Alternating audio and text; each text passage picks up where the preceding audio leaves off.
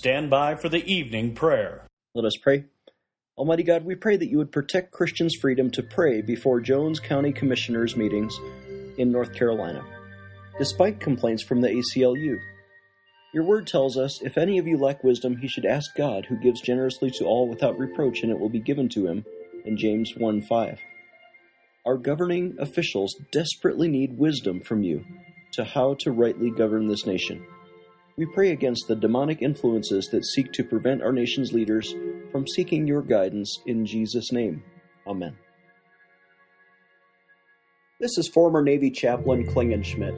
Would you please add your amen to the petitions at our website, PrayInJesusName.org.